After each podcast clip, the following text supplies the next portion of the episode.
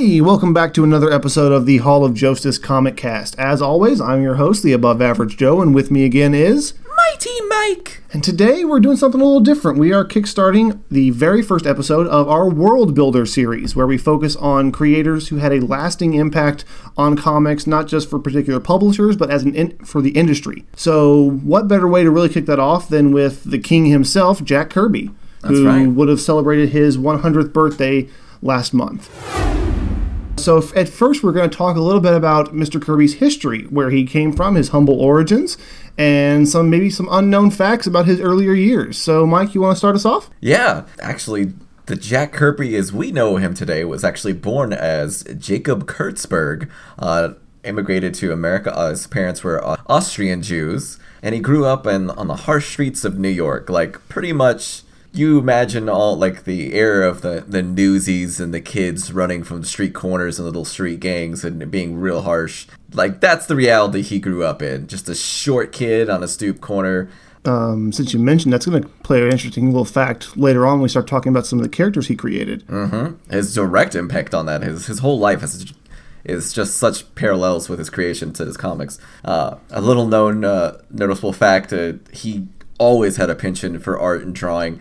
Uh, one day in his uh, tenement building in, in New York, uh, as a, a little boy, I think he was uh, five or six years old, got his hand on some a piece of charcoal uh, and just drew all over the walls in the hallways. And it was, it's just really funny because the landlord came down to his mom and was like, "Look what your son did!" And her, his mom looks up and it's more like, "Wow, look what my son did!" and the crazy thing, so he's just always been drawing from from the age. He always had the spark from since the beginning. He never had any formal training whatsoever. He just looked at things and was like, "I'm gonna draw that," and he did. And so the he was a gifted savant and not not necessarily like savant but the man just kept drawing like we have we know about the suzuki method today and just do something until you're good at it the 10,000 hours it takes to master something jack kirby put in his 10,000 hours Oh, absolutely. I remember I was at a, a convention uh, one time and I was listening to a panel with Todd McFarlane and, um, pardon me, Stan Lee. I don't know why I blanked on that. But they are actually talking about Jack Kirby and how he was the king. And, and uh, Tom actually mentioned that he would start in the corner of a page and just work his entire way down. I remember a notable. I can't remember the artist who was talking about it. He was when he was looking at Jack Kirby's drawings. He's like, he's like, my rooms had corners. Jack Kirby's rooms didn't have corners. Jack Kirby's rooms were panoramas. Like you, he he thought outside the lines and often drew outside the lines. And was one of the that's how he showed his action so well. With he would have a character and it would cross different panels. Like he was one of the first people to do that kind of thing. Absolutely. Uh, but from then on, he had had such a love in art, and he started at the bottom. And he was a in betweener at an animation studio, just pure nose to the grind factory with assembly style work, where he's not even the main illustrator. He's just drawing the in between cels on uh, on characters like he did Popeye and among other couple things, and that's just back breaking work that just soul eating. But he put his time in. Uh, and shortly after that, he moved on to doing some newspaper strips uh, and cartoons.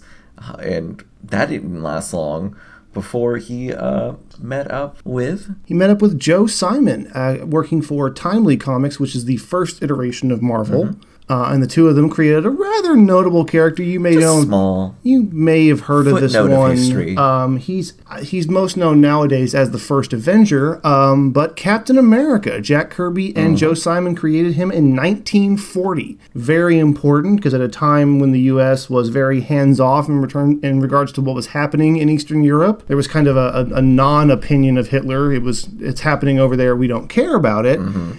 And you have two very talented creators, both who happen to be of Jewish faith, creating a character that is taking the fight directly to their oppressor was Punch him in the face. really unheard of. And of course, everyone knows that comic cover. Everyone has seen the iconic image of Captain America punching Hitler in the face. And they worked on that uh, for several years, and they actually ended up, Jack ended up going into service in World War II. Yes, this is something I didn't know about. It's But, quite um, astonishing. Before we get into his World War II thing, I just want to give you a couple of quick little fun facts about the initial release of Captain America. The first issue sold out in days, just flew off the shelves. And remember, this is 1940s. Mm-hmm. Its second issue had a print run of over a million copies. That is incredible. That's incredible by today's standards. Absolutely. And, that tells you something for the time, how much of a the the voice of the government was kind of going against the populist movement of the well, people. it was a wake up call to to everybody. I mean, even people who never read comics suddenly knew about Captain America, and he became a serial character. We started seeing him in newsreels later on. All right, so Jack found himself going into World War II, as many young American men did, and he was actually once his platoon commander found out who he who he was and what his talents were, found himself as a scout and was actually being sent behind enemy lines to sketch maps of safe routes through enemy territory, uh, where enemy positions were. He found himself becoming quite the badass. That's right. From paper to reality, the creator of Captain America became Captain America. Right, very much so. So, of course, as we all know, the war ended and he came home, as many American GIs did. Uh, Mike, you want to talk about what happened in his life after the war? Yeah. Uh, shortly after the verge of him coming back home and, and him being ready to channel all this experience he had into new comics and fresh stories and creativity, uh, there was a, a, a, turning point for American comics. Uh, a psychologist had came out, uh, I can't recall his name at the moment, uh, coming out completely against comics in the United States. That saying comics were corrupting children, corrupting the youth. They had a terrible influence and impact on them, and this caused a major shift in American comics. Yep. Congress came after comics full force. They did. It was right in the middle of McCarthyism, uh-huh. um, which a lot of writers, not just comic writers, but just a lot of writers in general, Absolutely. found themselves uh, subject to HUAC and found themselves blacklisted. Again, uh, I believe the novel you're referring to is actually Seduction of the Innocent. Uh-huh. Again, the name of the uh, the psychologist that wrote me. it escapes me. That's probably a good thing because he was a hack. Yes. Um, but no, let's talk, talk about that for a split second because not only did this affect Jack's work, but it affected the comic book industry oh, in ways that are still being felt. As well as led, led to the creation of the Comics Code Authority, which was publishers banding together yep. to actually censor themselves before Congress got the chance to rip them to shreds. It yes, because they knew if they didn't take action, anything that was going to be put forward by Congress was going to be so strict that it was just going to shackle all creativity they had. Exactly. And so the, the Comics Code Authority is established, and again, there's a new level of censorship and changes in comics. And at this time, actually, before Jack really started creating things like modern superhero comics that we all know and love, he and his partner Joe Simon, who again created Captain America, mm-hmm. created a, a, a genre of comics that has lasted to this day uh, and was kind of left alone by the um, the congressional hearings, which was the genre of romance, romance, comics. Absolutely, you would not expect it. No, you wouldn't expect it, and those comics became quite popular. They garnered an entirely different audience for comics, mm-hmm. and that's a genre that exists still to this day. Yes, Ed. He they he really went through and was like, okay, I've done superheroes my whole life, and I I love doing superheroes, but what other stories can I tell? Uh, and they really just worked it out and established themselves a new little niche. Yeah. Uh, but right around that time, after so Joe went around, uh, Jack, Jack went around to start out several little comic uh, companies and worked with these little studios, uh, Archie Studios among them, trying to get things off the, the the floor again, getting the comic industry back to where it used to be in the heyday. And during this period, he met up with uh, Stan Lee at Timely Comics, and they founded uh, Marvel Studios. I believe it was uh, Atlas editor. at that time, wasn't that was it? Atlas, yeah. yeah. Uh, and Stan was a, an editor, and he worked with Stan to create some of our most well-known beloved characters today. But it, it was a, a hard time, and they had just come up with Fantastic Four, and while they were writing Fantastic Four and putting the first issues out Fantastic Four, they were getting through the procedures to close up the studio. They were moving chairs out, getting ready to put things up for auction, and boom, Fantastic Four hit, and it hit hard. It was a huge success for them, and that success allowed them to catapult and just just like hail mary like whatever ideas we have we're gonna try them and boom they have hulk boom they have thor boom they have x-men and it, it, they just kept going and it just spread out and they were using and then they were all of a sudden writing all these huge huge characters and establishing universes that we know and love today all at one time it was like the greatest creative font of creative energies that we've ever seen. Oh, absolutely. And what's cool here is you're, you're naming all these great Marvel characters. There's there's uh, several hidden links between Marvel and DC through this time, and a lot of it comes back to Jack Kirby. Because prior to the creation of the Marvel Comics group out of the remains of Atlas Comics in the early 60s, Jack did a lot of freelance work in the late 40s and early to mid 50s with Adventure Comics, which was uh, owned by Charlton, which was a smaller publisher that would later become part of DC Comics. DC, yes. And when doing those things, he actually helped revitalize several characters that had gone by the wayside. He helped reinvent uh, the Blue Beetle, which is again a character who is now a legacy character in the DC universe and has been featured in several massive events. Yes. Uh, he created the Manhunter character, who's a character that actually, not Martian Manhunter, but Manhunter is an entirely different character. Yes. Uh, who actually just showed back up in the Green Arrow books of Rebirth oh, really? and speaking of Green Arrow, have helped to actually redesign and recreate Green Arrow and turn him into the character that we know now. Because in the late 40s, early 50s, Green Arrow was very much a Batman knockoff. He had a arrow signal and an arrow car and an arrow cave, and was not. It was bad. It was really bad. Um, so thanks to Jack Kirby, we actually got a revitalized, recreated Green Arrow. he should have called it the Quiver. It actually is called the Quiver nowadays. I know. Yeah, I know. Harley Quinn, love it. Um, so again, going into the '60s, you have the creation of the Fantastic Four, the original Marvel comics, and that was actually an answer to DC's Justice League of America hmm. at the time. I mean, it was the beginning of him setting up his moniker as the Cosmic King. Like Jack Kirby did Cosmic like no, but he brought a whole new layer to comics. Like now we still have to this day. We have like oh, we have supernatural and meta and science, but we have the cosmic, and it's it's grown both universes of DC and Marvel, and that was all him. Exactly. In fact, there was a precursor to Fantastic Four that's just shown up again in the DC books.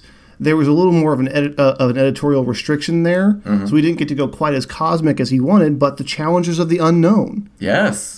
They were very much a preliminary Fantastic Four. You've got four astronauts that go off and really just explore the bounds mm-hmm. of space. And it was an incredible tale. Again, didn't get much traction because there was a lot of restraint on what he could do. But a lot of the, the creative freedom and the brilliance of Jack Kirby came from that the doors are closing, let's get one last shot out. Fantastic mm-hmm. Four. And Hail Mary. right after that, it's it, it became the heyday of his creative legacy. He created hundreds of characters in Marvel. Uh, pretty much anybody you can think of, Jack Kirby created. It was literally go big or ho home, go home, and Jack Kirby went huge. He did. He went huge. In fact, not only did he help create so many characters, but he actually helped define the style for so many artists to come. yes. In the early days of Marvel, when he was their art director, he would actually create breakouts for their books so that all the Marvel books had the same style. You mentioned earlier the the way that Jack actually broke the lines of a panel and drew action across pages. Uh, how would you describe that he drew that? Um, the way I like to say it is th- this this culminates Jack Kirby for me is that Jack Kirby drew action, not violence. Like the the, the way there's no other way to describe it. It's he it wasn't violence. It it was he lifted characters off the page. He showed motion and an action like never before. There's a uh, an issue of Captain America where all along the outside is just Captain America scene by scene going through an action uh, routine or role, and it, the the motion is so fluid and, and it just it, it flows and nobody ever done anything like that before and it changed the face of comics Yeah, it really did, and it's like I said, he created so much. He worked behind the scenes on a lot of books. He was actually the original scheduled line artist for uh, Spider-Man before Stan Lee opted to go with Steve Ditko. But it, I mean, so if that had been the case, if he had been on that, he would have created, with the exception of Doctor Strange, pretty much every major Marvel character out there. So that's that's really an, an amazing legacy in and of itself.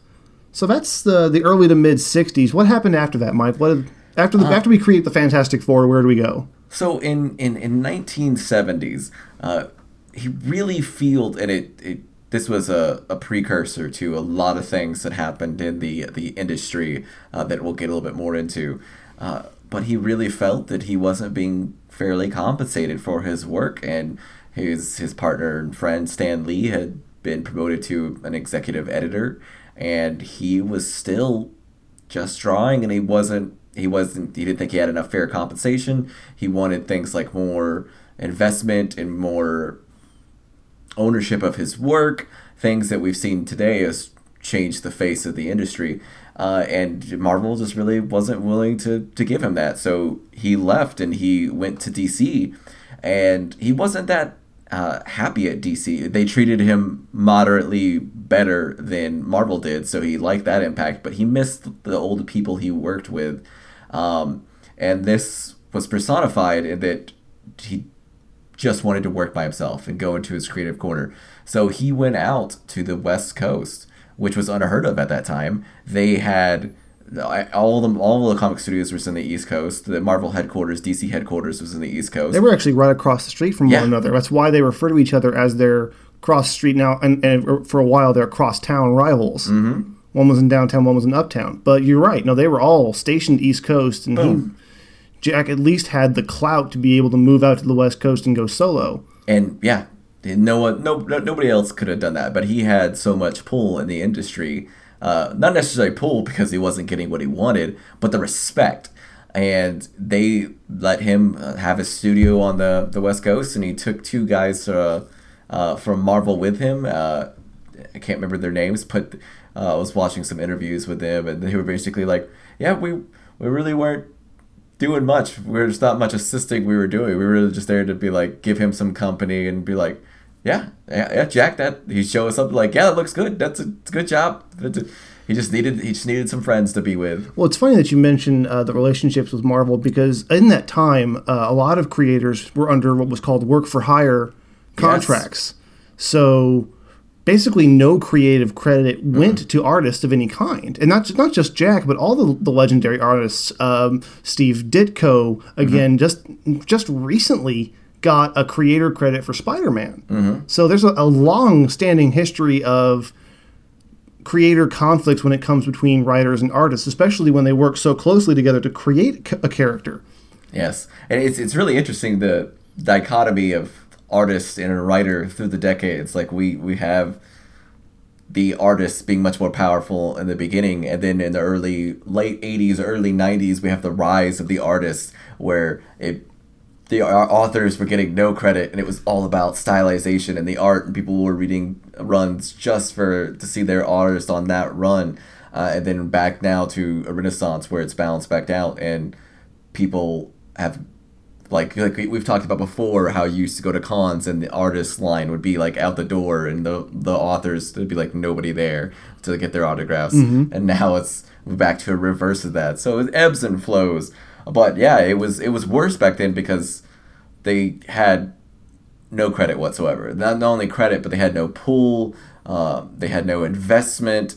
Uh, they were just being used pretty much. Yeah. So it's the 70s, and Jack is currently working under DC, and this is where he creates a lot of my favorite characters that he's ever come up with. I love all of his Marvel creations, don't get me wrong, but the Fourth World Saga are some of the longest lasting, most interesting characters in the history of DC. mainstays in the dc universe now he created Apokolips and New Genesis, the New Gods, Darkseid, all of it. This is again where the challengers of the unknown start to show up again. But he created so many great characters. Everyone knows Darkseid as the penultimate Justice League villain. And he was a character created by Jack Kirby in the 70s that at the time was not very commercially successful Nope. Again, he was all about that cosmic. right? I, I, I mentioned it earlier, Mr. Miracle, the New Gods, everything with Orion and Big Barda, and all those all those amazing characters. The very cerebral, cosmic storytelling that he is so amazing at really flourished in the Fourth World Saga. And again, kind of the same way that horrible movies get a cult following, mm-hmm. the Fourth World Saga not very commercially successful, but had so much fan support Yeah. that these characters lived well beyond what anyone could expect of them. Darkseid again became the penultimate villain in the DC universe. it was the and so- original cult following. It really was. yeah, they, they, they gave rise to that of nerds hanging on to something that they liked and telling people, no, this is good. I love this. We need more of this. I don't care if you don't like it. We love it. We nerds show up in force, don't we? We do. Yeah. We do. So let's talk about the 80s here and the late 70s, early 80s, and his eventual move back to Marvel. So he, he wasn't happy at, at DC, and he had reached that point where he was asking them now. It's like, uh, hey, I want some more investment, some some creative rights, uh, some a sales percentage, uh, a lot of things now that are industry standards, and they weren't giving it to him, and they weren't letting him have any wiggle room, and they really started to have creative restraints on him, and weren't letting him do what he wanted to do.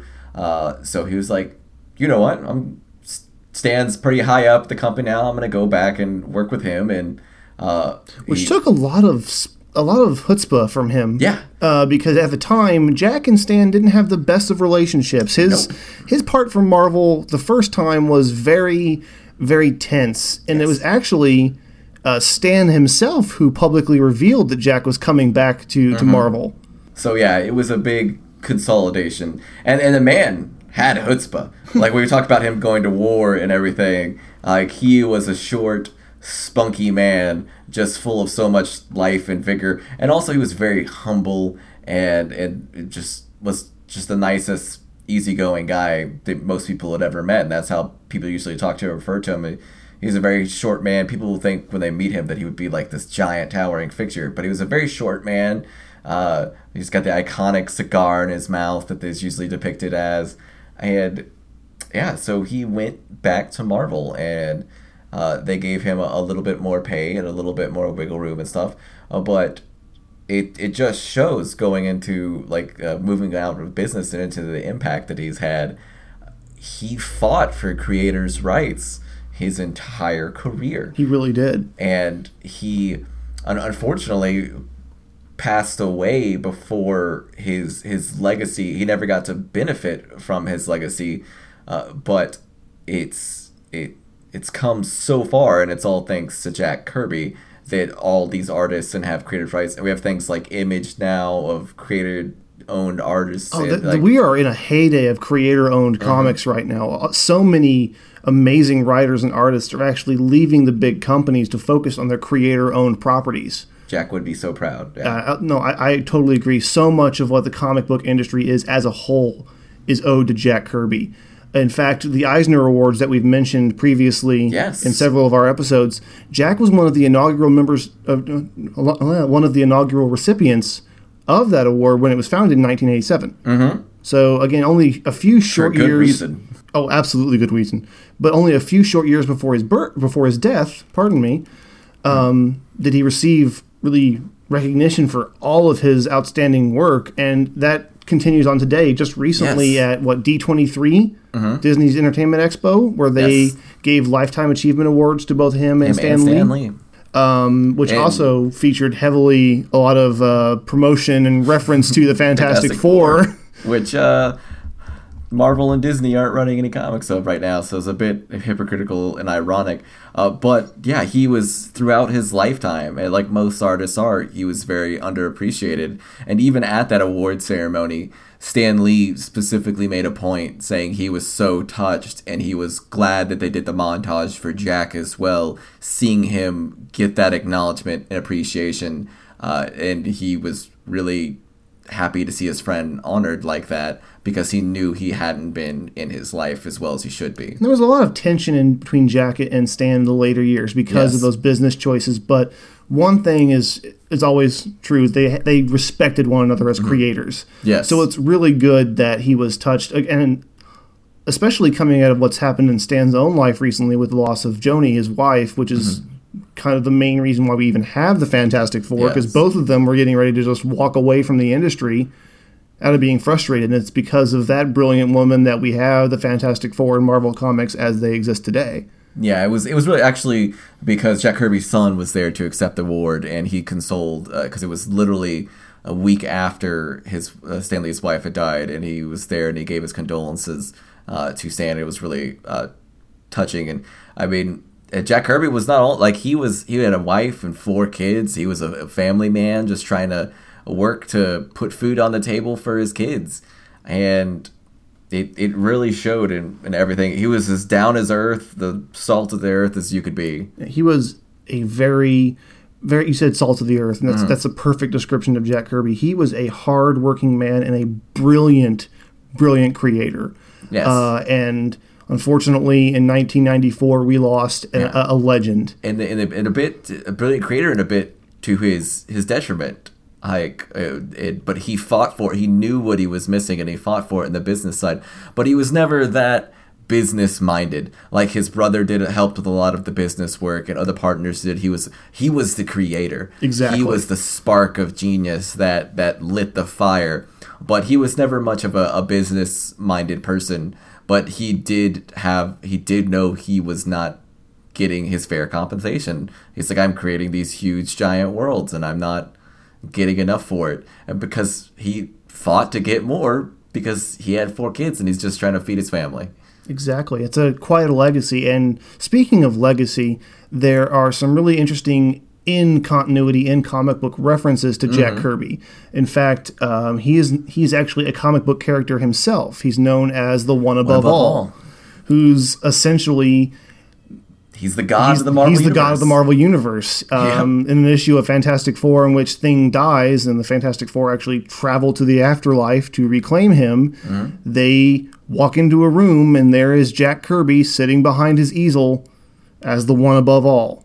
So it's a really touching sentiment that that Jack Kirby lives on in the comics He's touched, as the fundamental artist that he always was. he's touched so many uh, artists and creators throughout his lifetime. Like I remember my first uh, engagement with Jack Kirby of ever knowing that he existed was watching the the Ninja Turtles, uh, the original 1987 series where he there was an it was the year he passed. And there was an episode where Donnie found a pen or a pencil with a, a magic stone eraser head on it that allowed him to anything he drew to come alive. And it was this lost pencil of this magical creator, uh, kind of like the What Above All in their universe, and they eventually ends up returning it to him, and it's Jack Kirby, and it it's in his studio, uh, and it, he uses the pencil and he's drawing some of his iconic comic characters, and it, the episode fades to black, and it's in memoriam of Jack Kirby, and I remember being as a kid being like, who is Jack Kirby? This is so interesting, but he is the has had superior ultimate influence on so many artists through throughout the generations. He was one of the few people who he just kept refreshing his style every single decade. He would refine his style, come out with something that looked completely new and, and better than he had done the decade before. He just kept pushing the boundaries. The only real thing that remained constant in his style were the eyes. He always felt Mm-hmm. Very that the eyes so. Mm-hmm. were again the windows to the soul, and if you Jack Kirby's eyes and anything that he's ever drawn are very distinctive. You can pick out a Jack Kirby drawing specifically by looking at the eyes, and a lot of artists have begun to pay homage to great creators like Mm-hmm. this. In fact, in one of the most amazing Fantastic Four runs ever by Jonathan Hickman, Dale Eaglesham is the the artist in that run, and specifically Yes. draws Mr. Fantastic as an ode to Jack Kirby. It's it's beautiful. He beautifully recreates in a lot of panels, and uh, always with the family Mm-hmm. in those panels, recreates Jack Kirby's Mr. Fantastic, and it's absolutely amazing. And So it's, it's- it's so true to him. And Fantastic Four is just that's why it's so great because it's about a family, and so much of Jack Kirby and who he is and was created has been about his family. He he was a very much a family man, very much a wonderful father to his children, his close ties, and he and going in and showing he had the tact to write romance comics and read those stories and and that's what it was. It, Fantastic Four was really just a cosmic romance that goes to its logical ends of them falling in love and having children, and where does that take you? And and he he took us there. Absolutely. So let's talk about his legacy, mm-hmm. how his works have inspired creators in the years since his passing. I mean, Mike, who do you think is the next Jack Kirby? Who do you think is that creator that is amazing when it comes to world building? I would have had so many different answers to this if it wasn't for just uh, recently.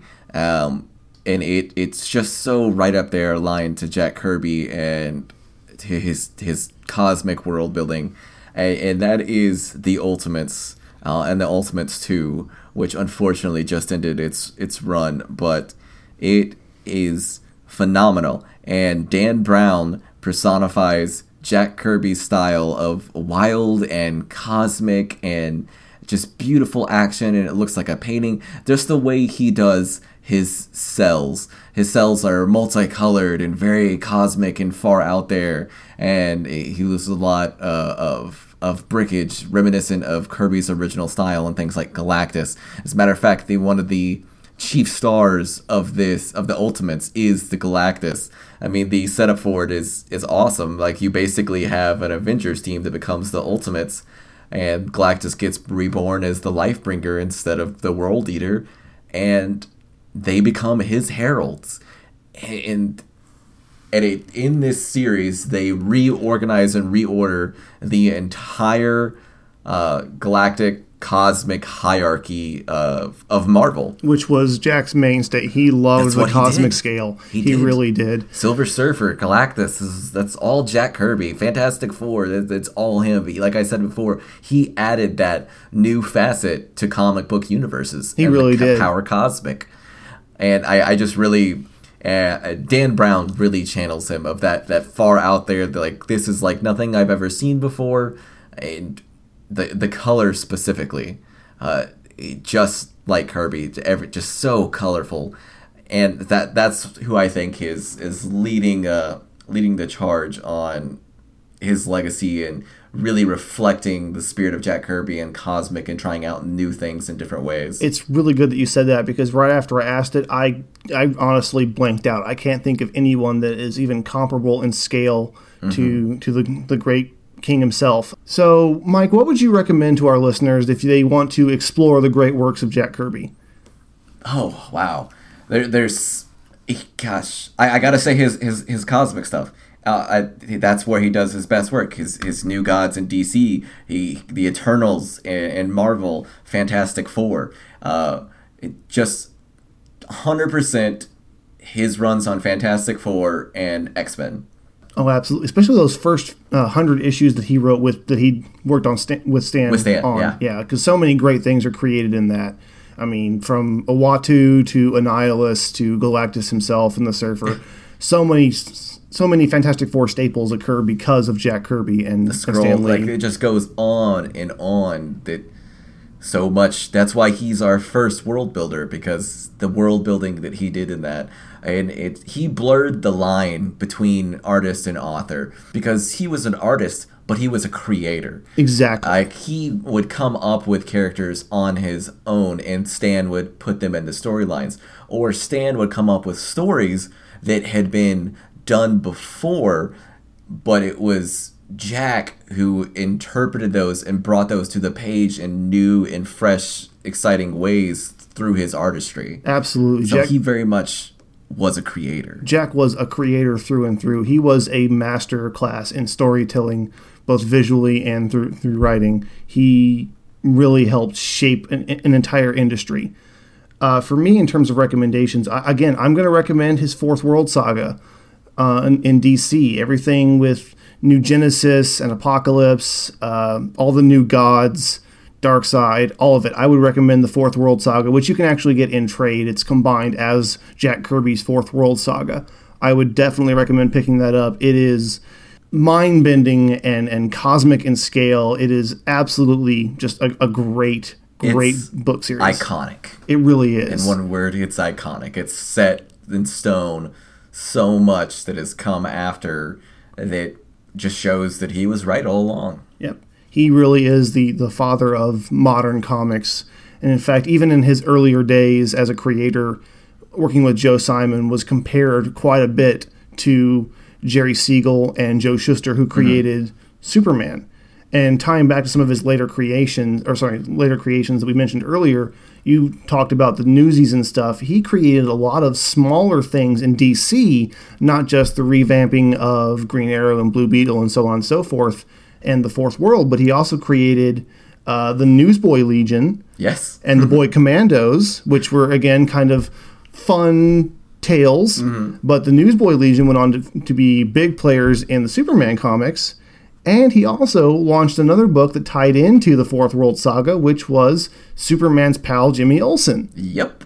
So when you take Jimmy Olsen, a small character who's really just there to fill out the rest of the panel between Clark and Lois, and turn him into a supporting character in this cosmic level book, and all these weird zany things that are affecting this redheaded photographer, the the actual redheaded stepchild of comics. Mm-hmm. It's just it's quintessential Jack Kirby. So I would also recommend that. the, his his sig- like we've the really the culmination of all we've talked about today is that his signature and fingerprints are all over and his influence of the worlds that we know and love today and we read and we've read since childhood and a lot of these couldn't have happened and would never have happened without Jack Kirby which is is 100% why he's our first world builder Absolutely. So, this actually concludes our first episode in the World Builder series. We hope you enjoyed it. Uh, tune in next week for another episode of the Hall of Justice Comic Cast. all right see you next week